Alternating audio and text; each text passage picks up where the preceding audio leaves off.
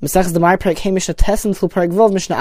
far in this Perek, we have seen that if somebody buys Demai from two different Amei Haaretz, he cannot separate tithes from one of them on behalf of the other one. The reason being that one can only separate tithes from one thing on behalf of another thing if both things need to be tithed. However, with Amei Haaretz, we're not sure whether they tithe the produce. So it could be that one Amei Haaretz did tithe it and the other one didn't. Which means that not both of them need to be tithed, and therefore you cannot tithe one on behalf of the other. On the other hand, we saw in the previous Mishnah that if somebody buys tevel from two different people, then he can separate tithes from one on behalf of the other. The reason being that over there we're sure that both sets of tevel require tithes to be taken. This Mishnah is going to take that a step further, and we're going to be discussing both non-Jews and kusim. Now there's a machlekes as to whether non-Jews can own land in Eretz Yisrael in terms of the laws of Maasros. And according to our Mishnah, if a non-Jew owns land in Eretz Yisrael, he is not considered the owner of the land with regards to Maasros which means that if somebody buys produce from a non-Jew in Eretz Yisrael, he needs to separate the tithes himself. Because the non-Jew does not own the land, which means that the land is still obligated in tithes. So if a Jew gets hold of that produce, then he needs to tithe it himself. That is known as ein kinyan lenochri be'eretz Yisrael afkia midei meisters. That a non-Jew cannot be considered the owner of land in Eretz Yisrael to take away the obligation of tithes, which means that if somebody buys produce from the non-Jew, then he needs to tithe it. And what that really means is that somebody who buys produce from a non-Jew, that produce is considered tevel.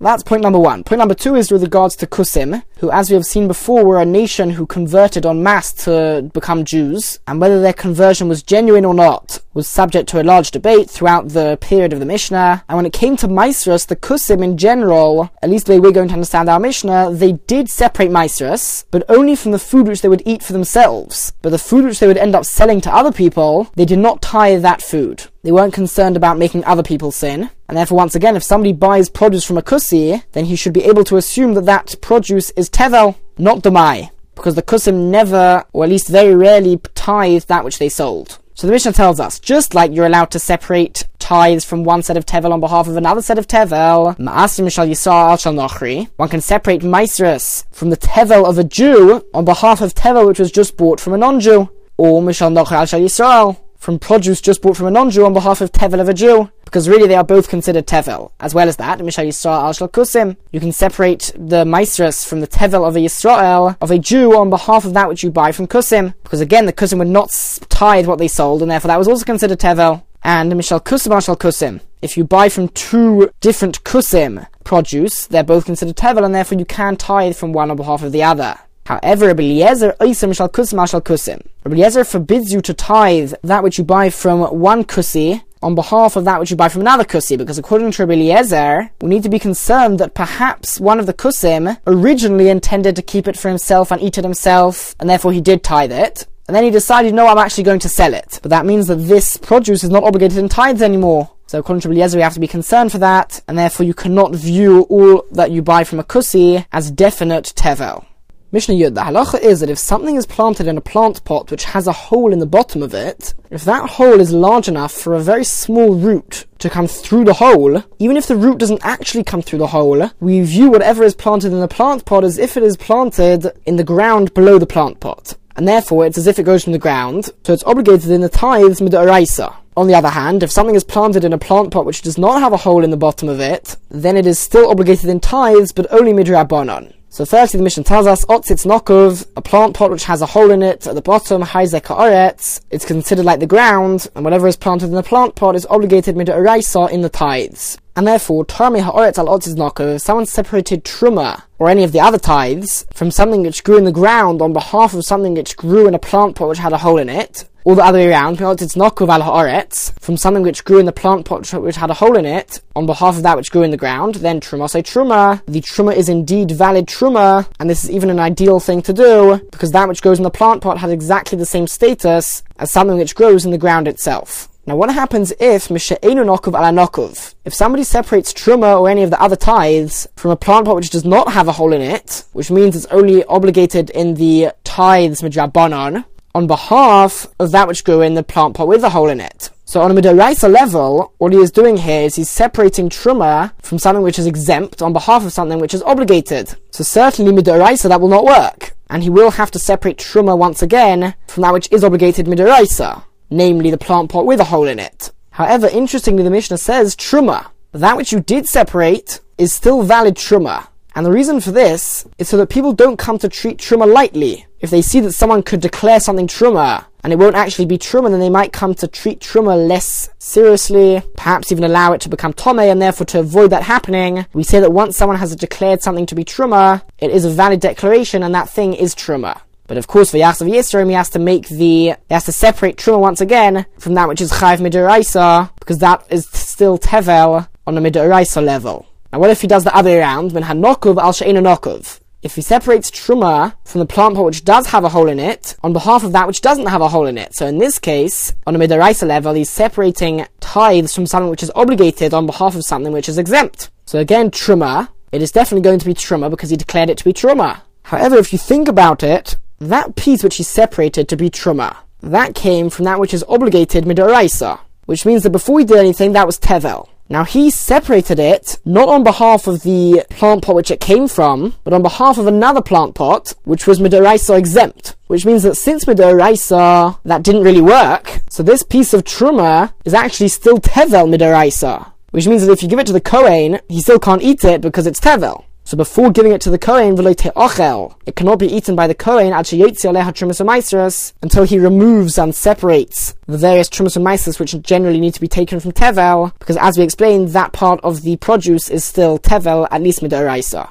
Mishnah Yudalef. This Mishnah follows on very well from the previous Mishnah, and it tells us that Torman had Demai ala Demai. If somebody did, did separate Truma from Demai produce which he bought from one Am Haaretz, on behalf of Demai produce which he bought from another Am Haaretz, or Midmai ala Vadai, if you separated truma, and the same would apply to the other tithes, from demai produce on behalf of other produce, which is certainly tevel. So firstly, truma, it is valid truma, because it could be that the demai, which he bought, had not been tithed by the Am Haaretz, which means that it was obligated in tithes, which means he can use it to tithe on behalf of something else. So it is considered truma which goes to the Kohen, because there's a possibility that both piles of produce needed to be tithed. But for Yachsav Yisrael, he does have to go back and tithe the produce again, because it could be that the demai, or one of the demais, had been tithed, which means they did not need to be tithed, and they were exempt which means that you couldn't tithe one on behalf of the other, because you can only do that if both need to be tithed. Now what happens if if he separates truma from definite tevel on behalf of demai, so here there are two options. Either even though the Mai hadn't been tithed, which means that it did work, so Truma, it is Truma because of that possibility.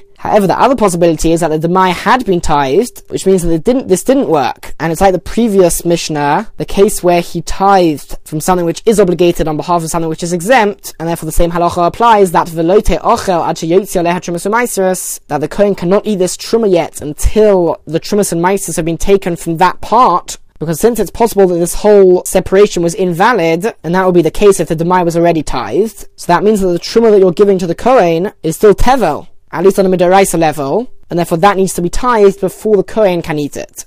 Perek Vov, the focus of the sixth parak of Maseches Demai is when two people own Demai produce at different times, and who is obligated to separate the tithes. And the truth is, this is not just applied to Demai, but much of the Perek will apply to Tevel as well. And at least for the first half of the parak, we're going to discuss somebody who rents a field, and he basically works the field, does all the work for the field, and at the end of the harvest, he needs to give a certain amount to the owner of the land. Now there are two types of renters of a field. The first one is called an oris, and he gives a percentage of that year's crop to the owner of that field. Now the second type is called a choicher, and a choicher, instead of giving a percentage of the crop, he gives a fixed amount every year. So it doesn't matter whether it, there's a lot of crop that year or only a little bit of crop that year. A choicher always gives a fixed amount to the owner of the field. So the Mishnah begins from Makabal Sodom Yisrael, one who accepts a field from a Jew, and generally the word Makabal to accept, that refers to an oris, which once again is somebody who gives a percentage of the field to the owner.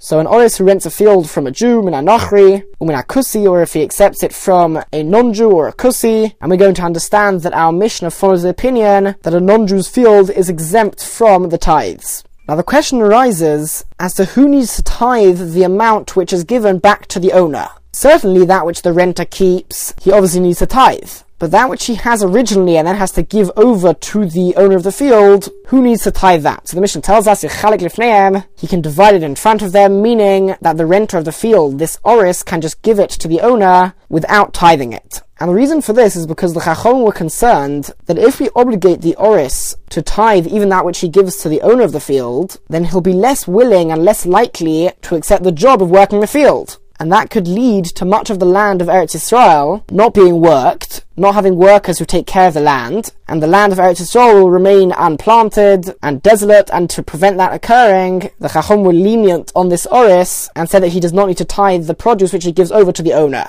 Now the same applies to a choicher, who is somebody who gives a fixed amount to the owner, with one exception, and that is ha'choicher Israel, one who is a choicher, he rents the field for a fixed amount from a Jew, so toirim v'noisen loy. He has to separate truma and only then give the fixed amount to the owner. The reason for this is because the halacha is that as soon as the harvesting process has been completed, once it's been threshed in the threshing floor, as soon as that, uh, that has occurred, one is supposed to separate truma as soon as possible. Truma is very serious, more serious than the other tithes, and therefore one is supposed to separate it as soon as possible after the harvest as he can. And therefore, instead of waiting until they split up the produce, the renter is supposed to separate Truma earlier and then give it to the owner. Now, it's very important to note that even in this case where the Choicher needs to separate Truma, it's not coming at his own expense. From the part which would have gone to the owner, and then the owner separate the Trumas and Meiseras, it's from that part that the Choicher is separating the Truma. So it comes out at the end of the day that a choicher is the same as an here. The question is just who needs to separate the truma. But the truma still comes from the owner's portion rather than the renter's portion. Now when it comes to an oris who gives a percentage to the owner, he does not even need to separate truma earlier on. And the reason for this is because the custom was that when it came to an oris, he would usually leave whatever is going to go to the owner, he would leave that in the, in the threshing floor. He wouldn't clear the threshing floor and then give it to the owner. Rather, he would leave it in the threshing floor for the owner to take, which means that he never really completed the whole process, and therefore was not obligated to separate truma from the owner's produce. On the other hand, the custom was that a choicher would clear the entire threshing floor and then give the fixed amount to the owner, and therefore he did have to separate truma as soon as the threshing floor was cleared. Now the Mishnah just clarifies, Omar Rabbi Yehuda, Rabbi Yehuda says, Amosai, when is this the case, that a choicher only needs to separate truma, and he can separate it from the owner's portion, but he doesn't actually have to lose out anything himself. That's only if he gives the owner the amount for the rent from that field which he worked, and from that species which he worked on. But but if he gave him the rent from produce of another field, or from another species which he did not work on, so this is extremely similar to paying a debt with tevel produce, which is forbidden. Here, he needs to pay rent to the owner, and even if the owner agrees that he's happy to take it from another field, it still very much looks like the renter owes him money, and he's paying the debt with tevel produce, and that is forbidden because one cannot really gain from untithed produce or from the tithes themselves. So because it seems like he's paying off a debt with tevel produce, in that situation he would actually he would actually have to separate all the tithes. Ma'aser here is not just referring to Maisa, it's referring to all of the tithes. We would have to separate all of the tithes and only then give it to the owner, because otherwise he is paying off a debt with tevel produce.